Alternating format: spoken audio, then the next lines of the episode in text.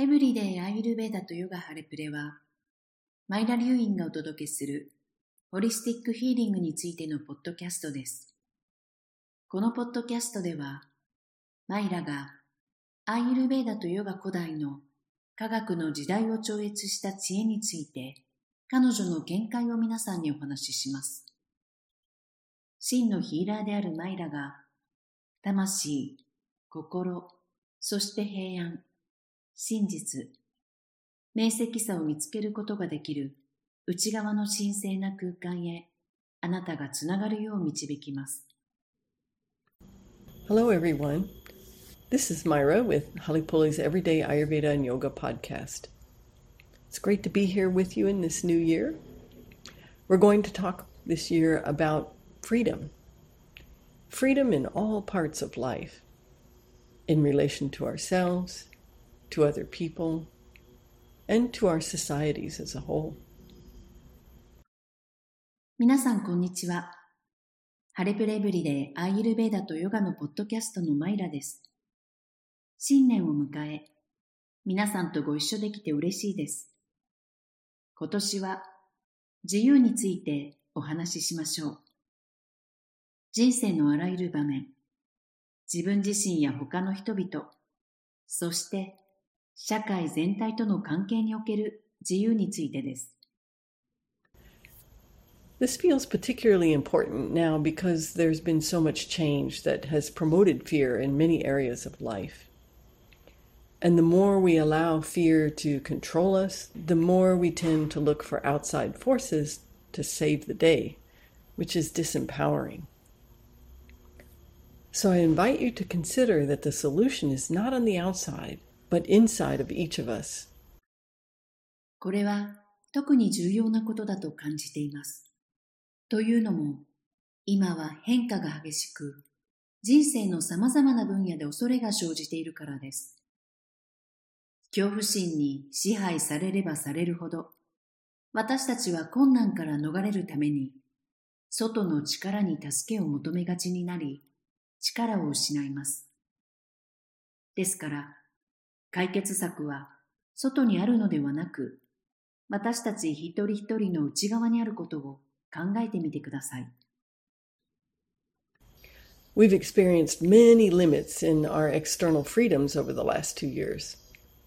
Movement and interaction has been tightly controlled, and it can feel like we have no power to change the situation.But perhaps we do. Maybe it's about how we see things. Note that I said external freedom. Are there different kinds of freedom? What is freedom exactly?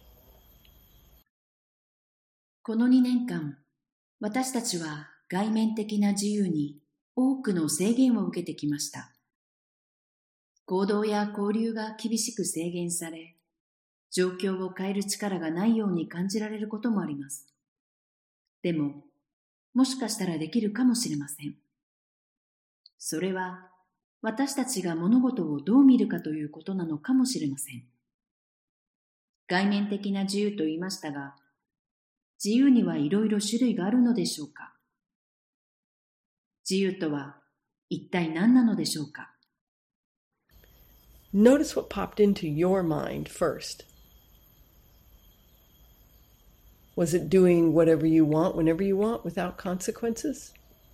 Doing things you know are harmful to you and doing it anyway? Or no one telling you what to do? Or just being able to clearly have a choice? Consider that experiencing freedom, or the lack of it, comes down to how we use our minds. It's a question of perception.And this is what we'll focus on today. Freedom in the mind. 最初に、どんなことが頭に浮かんだかを考えてみてください。それは結果がどうであれ、好きな時に好きなことをすることでしょうか。あるいは、自分に害があると分かっていても、それをやってしまうこと。または、誰にも指図されないこと。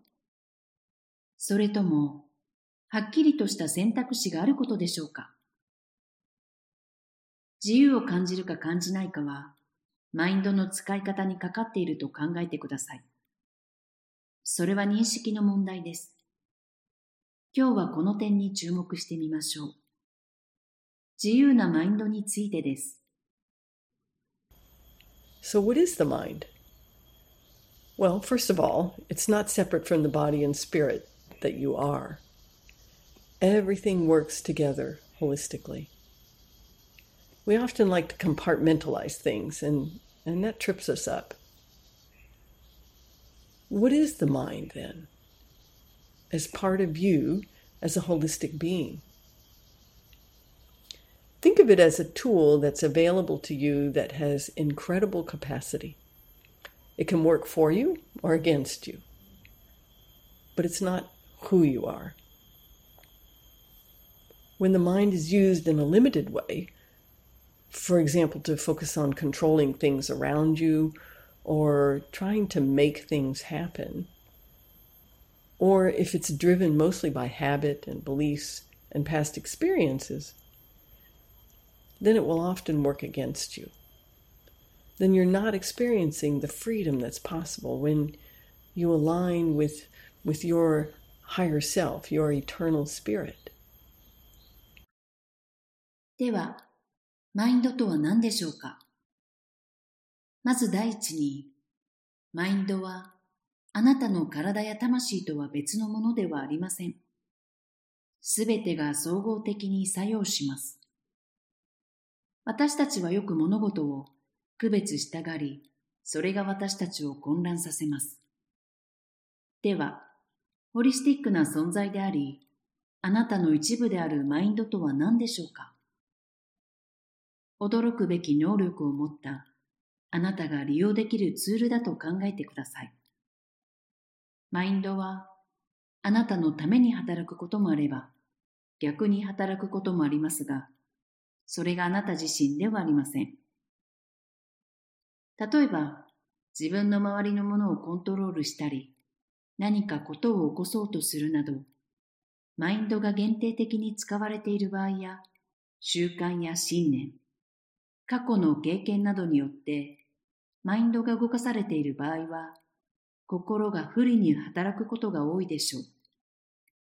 そうなると、自己の永遠の魂に調和したときに可能となる自由を経験していないことになります。How to experience this kind of freedom in the mind?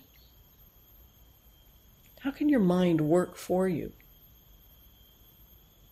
Let's take a look at our common, agreed upon definitions of freedom. I found three in the dictionary.The first one was the condition of not being in prison or captive. Hmm. That seems like it could miss the point, or maybe it's trying to cover every angle. The second one is the condition of being free of restraints, especially the ability to act without control or interference by another person or circumstance. Seems like this gets a little closer to how we might view it through the lens of Ayurveda and yoga.And the third was the condition of not being controlled by another nation or political power, political independence. どうすればマインドの自由を手に入れることができるのでしょうか。どうすればマインドがあなたのために働いてくれるのでしょうか。私たちが共通して認識している自由の定義を見てみましょう。辞書にはみっつありました。一つ目は、刑務所や監禁されていない状態。うん、これはポイントがずれているような気もするし、様々な角度からカバーしようとしているのかもしれませんね。二つ目は、拘束されていない状態。特に他人や状況に支配されたり、干渉されたりすることなく行動できること。これはアユルヴェーダやヨガの視点から見た見方に少し近いような気がします。そして三つ目は、他国や政治権力に支配されていない状態。つまり、政治的独立です。I always wondered when I was growing up who it was that made the dictionary. Did you ever think about that? How does the meaning of words get decided? Who decides what goes in the dictionary? I've seen the meanings of so many words change in my lifetime. And it can come from societal change, which it seems is how those who put it in the dictionary see it. And then there are other influences, such as political power. I diverge.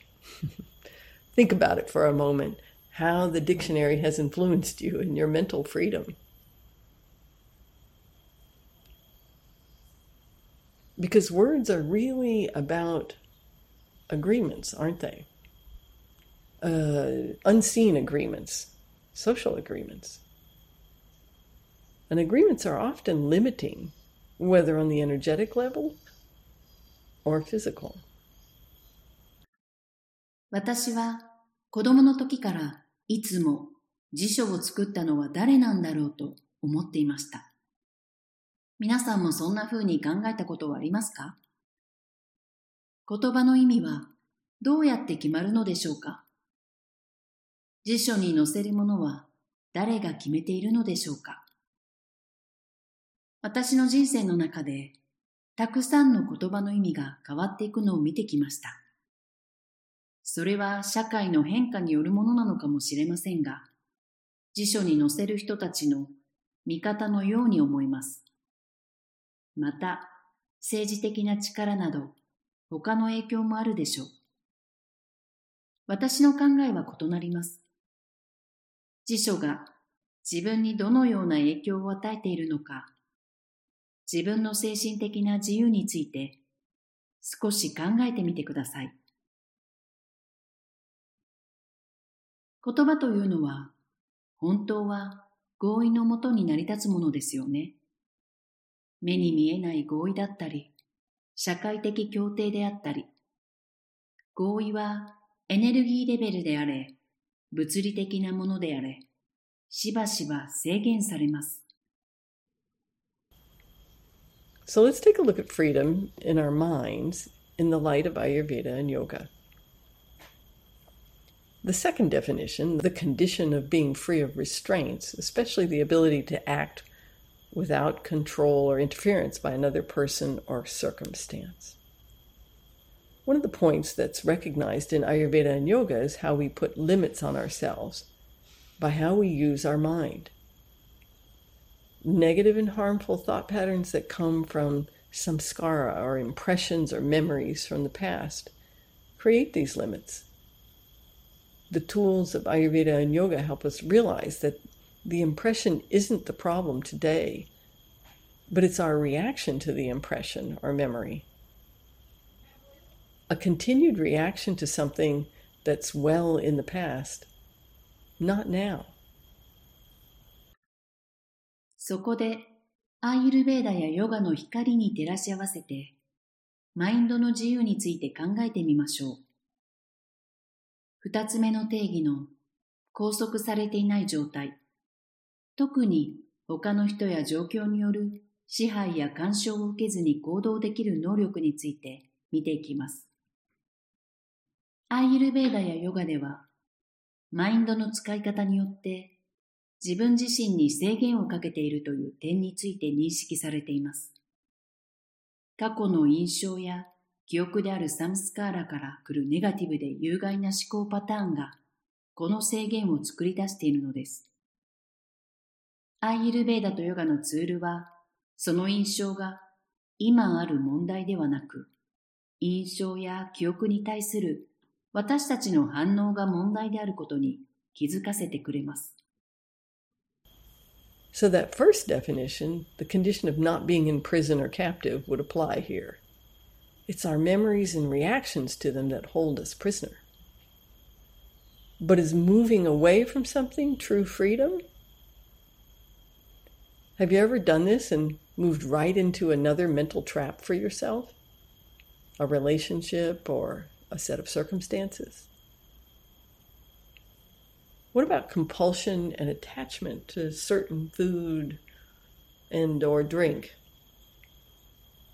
Is it freedom to make the move away from it?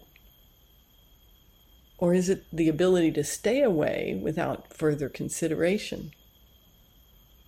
Or is there more? なので、これはその最初の定義、とらわれの身になっていないという状態が、ここに当てはまります。とらわれているのは、私たちの記憶と、それに対する反応なのです。しかし、何かから遠ざかることが、本当の自由なのでしょうか。このようなことをして、人間関係や境遇など、別の心理的な罠に陥ってしまったことはありませんか。特定の食べ物や飲み物に対する強迫観念や執着はどうでしょうか。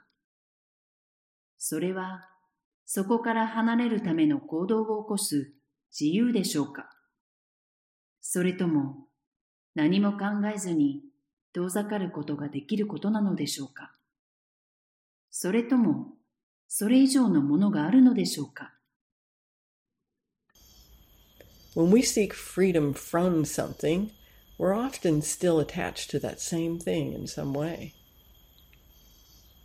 And so even if we change our external circumstances, we can leave a boyfriend or a girlfriend, we can quit the job, we can try really hard to stop eating that thing.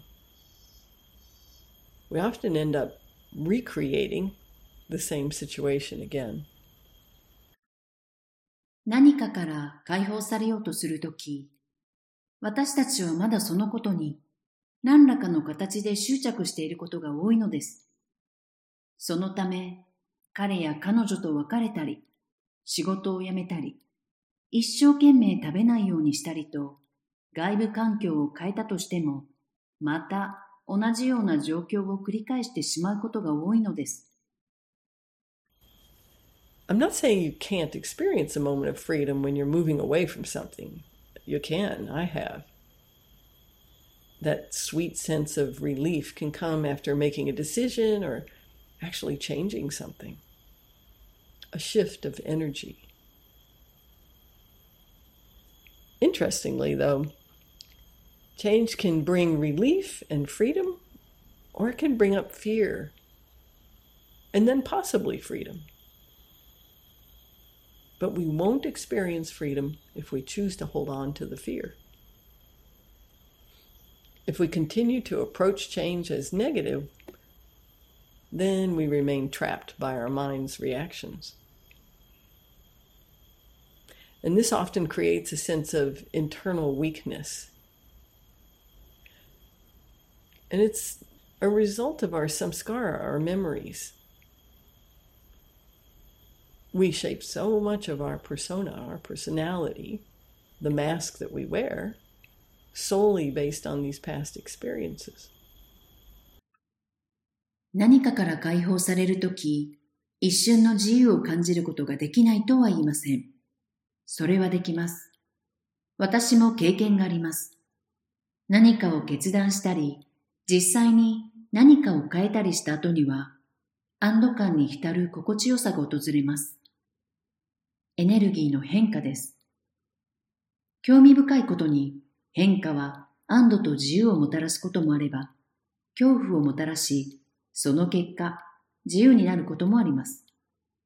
しかし、恐怖心を持ち続けていては、自由は得られません。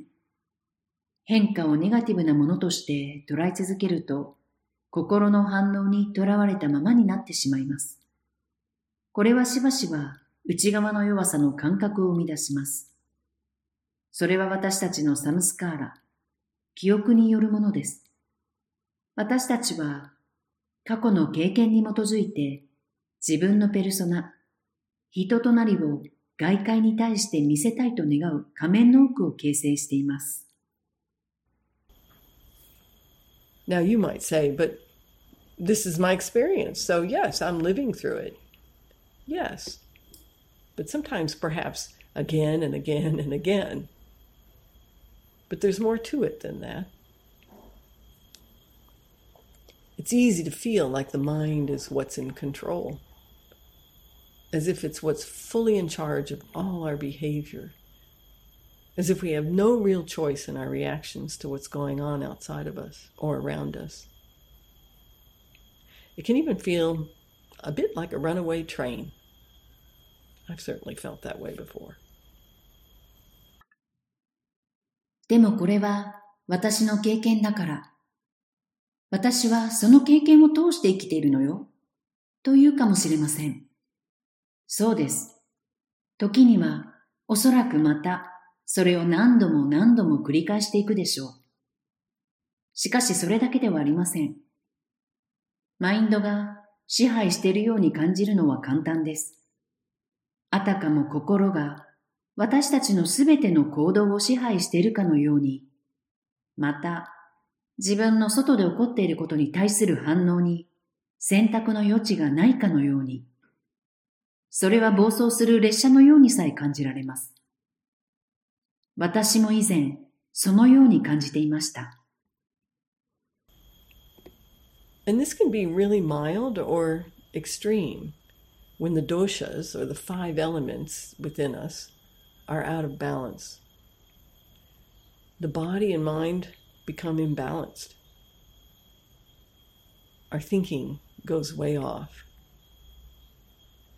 It can also happen when Agni, the digestive fire, is out of balance. Did you ever eat a meal and feel like you didn't eat at all just an hour later? Or have you ever found yourself not eating for a whole day and then being famished and overeating? This is all related to Agni. I actually thought it was freedom to forget to eat all day.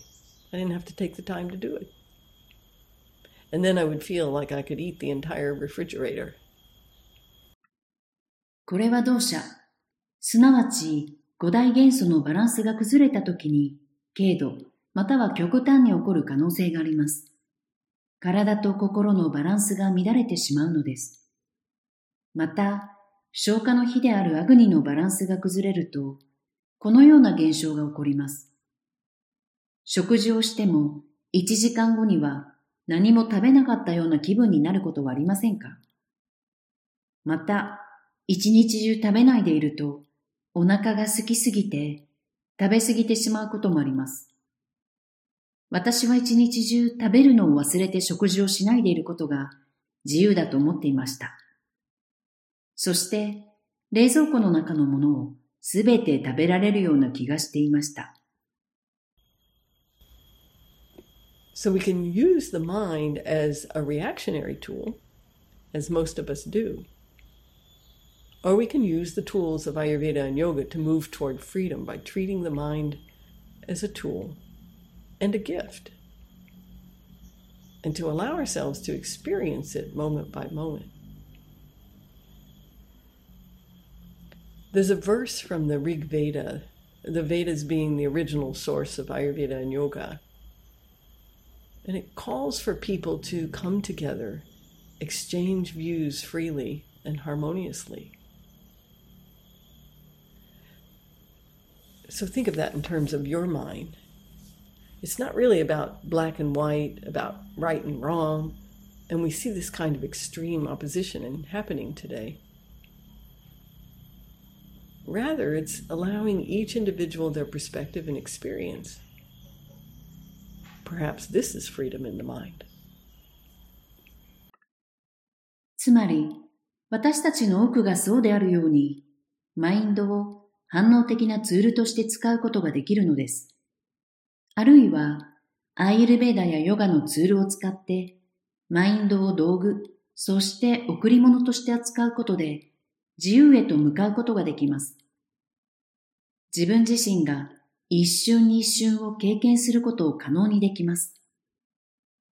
アイルベーダやヨガの原点であるリグベーダには、人々が集まって自由に意見を交換し、調和することを求める一節があります。つまり、白か黒か、正しいか間違っているかということではないのです。今日、このような極端な対立が起こっていることを目にしますが、むしろ、それぞれの視点や経験を認めることが大切です。それがマインドの自由なのかもしれません。So here are some things to ask yourself. Do I do these things? Make decisions for myself or feel I need permission from someone or something outside of me? Do I compare myself to others before making a decision? Do I doubt every decision and worry about it? Do I allow myself to think independently? Am I able to allow differences of opinion and agree to disagree?Am I compulsively thinking about things such as food, drink, shopping, social media, or my relationships? Do I think in kind and loving ways toward myself, toward others? Or is my mind more like a smelly trash bin? Do I feel like a victim of my mind, or that I'm taken hostage by my mind?ここでは、私はこれらのことに当てはまるだろうか、と自問自答するためのいくつかの事柄を紹介します。私は決断するときに、自分で決断するのか、それとも自分以外の誰か外部の人や何かの許可が必要だと感じるか。私は決断する前に他人と自分を比較するか。私はすべての決定に対して疑いを持ち、不安を感じているだろうか。私は自分の意見を尊重し、考えることを許しているだろうか。私は意見の違いを許容し、意見の相違に同意することができているか。私は食べ物、飲み物、買い物、ソーシャルメディア、自分の人間関係など、強迫観念的に物事を考えていないか。私は自分や他人に対して優しく愛情のある考え方をしているか。それとも自分のマインドは臭いゴミ箱のようなものか。私は自分のマインドの犠牲者のように感じているのか。それともマインドのとらわれの身でいるように感じているのか。Consider the climate in your mind at any point. Something like the weather. The mind can be stormy with disturbed dark clouds, or it can be a sweet, gentle morning sunshine with a light breeze. Which would you like to have? You do get to choose. The mind can become highly aware without talking to itself.We don't have to be thinking all the time. It is possible for the mind to become still and to reflect, perhaps, the outside world as we interact with it. いかなる時点でのあなたの心の中の天候を考えてみましょう。天気と同じように心の中も不穏な暗雲が立ち込める嵐のような状態になることもあれば、そよ風が吹く、優しい朝の日差しが降り注ぐこともあります。あなたはどちらにしたいですか？それを自分で選ぶことができます。マインドは独り言を言わなくても高い意識を持つことができます。私たちは常に考えている必要はありません。心を沈めて、私たちが接する外界を反映させることも可能なのです。But this is difficult because we're disturbed by our thoughts.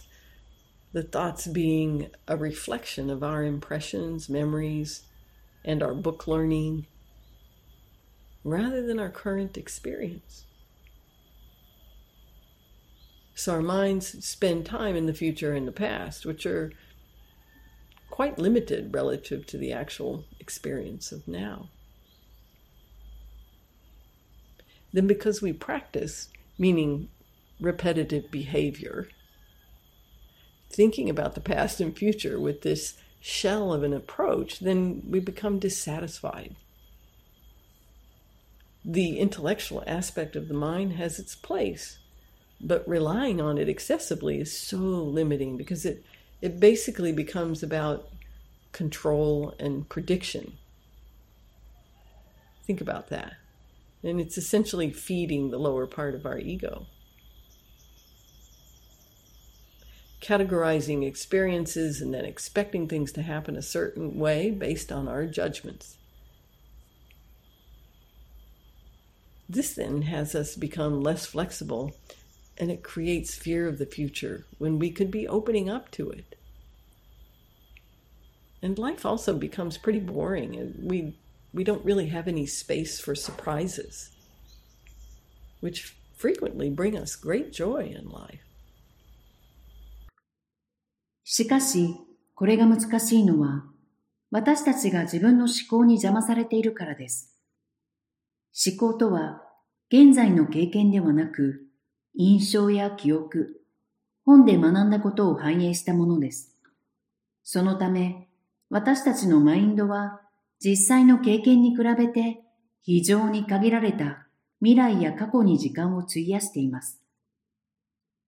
そしてこのような過去や未来の殻に閉ざされて考えることを練習、つまり繰り返し行動しているので、不満が出てくるのです。マインドの知的な側面にはそれなりの役割がありますが、過度にそれに頼ることは基本的に支配と予測になり、定時のエゴを養うことになるので、とても制限的です。経験を分類し、自分の判断に基づいて、物事が特定の方法で起こることを期待します。そうなると、柔軟性が失われ、本来であれば未来を受け入れることができるはずなのに、未来への恐れが生じてしまいます。また、人生に大きな喜びをもたらす予期しない驚きのためのスペースがないため、人生がつまらなくなります。So how do we have freedom from the mind? How do we use the mind as a tool? And this is what the practices of Ayurveda and yoga offer us. When the five elements, or the Panchamahabhuttas in Sanskrit, are balanced within us, then we have the opportunity to have some freedom from the antics of, of our minds. Excess or deficiency of those elements have a significant effect on the mind and our ability to see life clearly. では、どうすればマインドから自由になれるのでしょう。心を道具として使うにはどうすればいいのでしょうか。それを教えてくれるのがアーユルヴェーダとヨガの実践です。サンスクリット語でパンチャマハブータと呼ばれる五大元素のバランスが整っていれば、心の迷いから解放される機会があります。これらの元素の過不足は、マインドや人生を明確に見る能力に大きな影響を与えます。The key then is to balance the doshas, which are the elements in combination, and to take care of Agni, our digestive capacity. And to spend our time in things that move us toward our higher self rather than away from it. What and how we eat plays a big role here, but so does everything about how we live, everything we expose ourselves to. And this is what we look at in Ayurveda. Conscious breathing, pranayama and meditation, following the yamas and niyamas from the Yoga Sutras of Patanjali, these are wonderful tools from yoga that are available to us. そこで重要となる鍵は、元素の組み合わせである同社のバランスを整えることと、消化能力であるアグニをケアすることです。工事の事故から離れるのではなく、工事の事故に向かって進むようなことに時間を使います。ここでは、何をどのように食べるかが大きな役割を果たしていますが、それだけではなく、どのような生活をしているのか、そして自分自身がさらされているすべてのものも重要です。アーユルヴェーダではこの点を重視しています。パタンジャリのヨガスートラにあるヤマとニヤマに従った意識的な呼吸法プラナヤマ、瞑想はヨガの素晴らしいツールです。Remember, freedom is in the moment. It's now. Freedom is the essence of what we are. Some of us may think we need to earn it, to fight for it, to protect it, but it's always there inside of us. When you remember that, the outside starts to reflect it. The beauty of your surroundings reveals itself. You see the person who could use a smile and can offer them one. The dog or the bird that wants to say hello to you. 忘れないでください。自由とはその瞬間にあります。それは今です。自由とは私たちの本質です。獲得しなければならない、戦わなければならない、守らなければならないと思う人もいるかもしれません。けれども、それは常に私たちの中にあるものなのです。このことを忘れないでいると、外側にもそれが反映されるようになります。あなたの周囲の美しさが明らかになります。笑顔を必要としている人を見つけ、その人に笑顔を提供することができます。こんにちはと声をかけたがっている犬や鳥に気づくでしょう。Gently and persistently training the mind with the tools of Ayurveda and yoga gives us the opportunity to open our connection to our spiritual self, so that the mind takes its place as a tool rather than the dictator.A transformation takes place with practice, and it reveals itself with ease over time. And then life becomes richer day by day. Think of it as building a proper foundation that will be there for you in the longer term as well. When we approach the practices and all of life with the clear motive of freedom,From yoga, we move toward what is called Moksha or Mukti or Nirvana.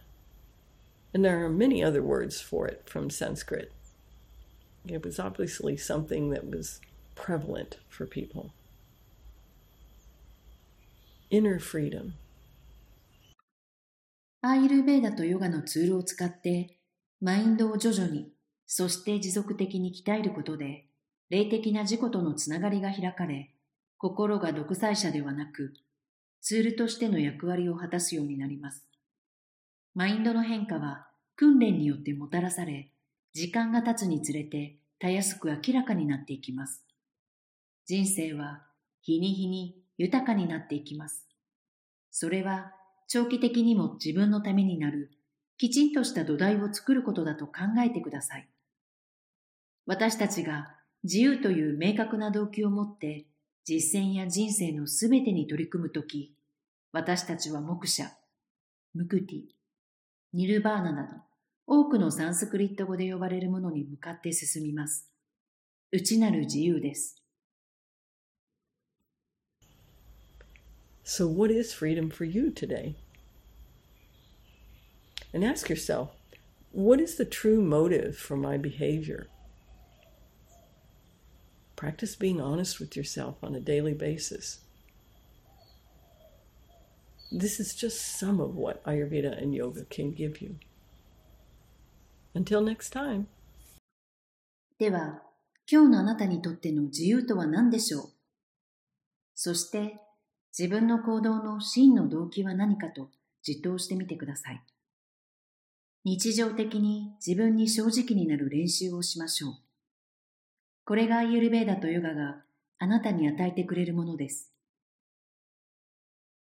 アグニセラピープログラムは、身体的、精神的、そして霊的な健康をサポートするディナチャリアを徐々に構築し、心地よく毎日を過ごせるように導きます。ライフスタイルを変えるためのガイダンスとサポートがあれば、大きな違いが生まれます。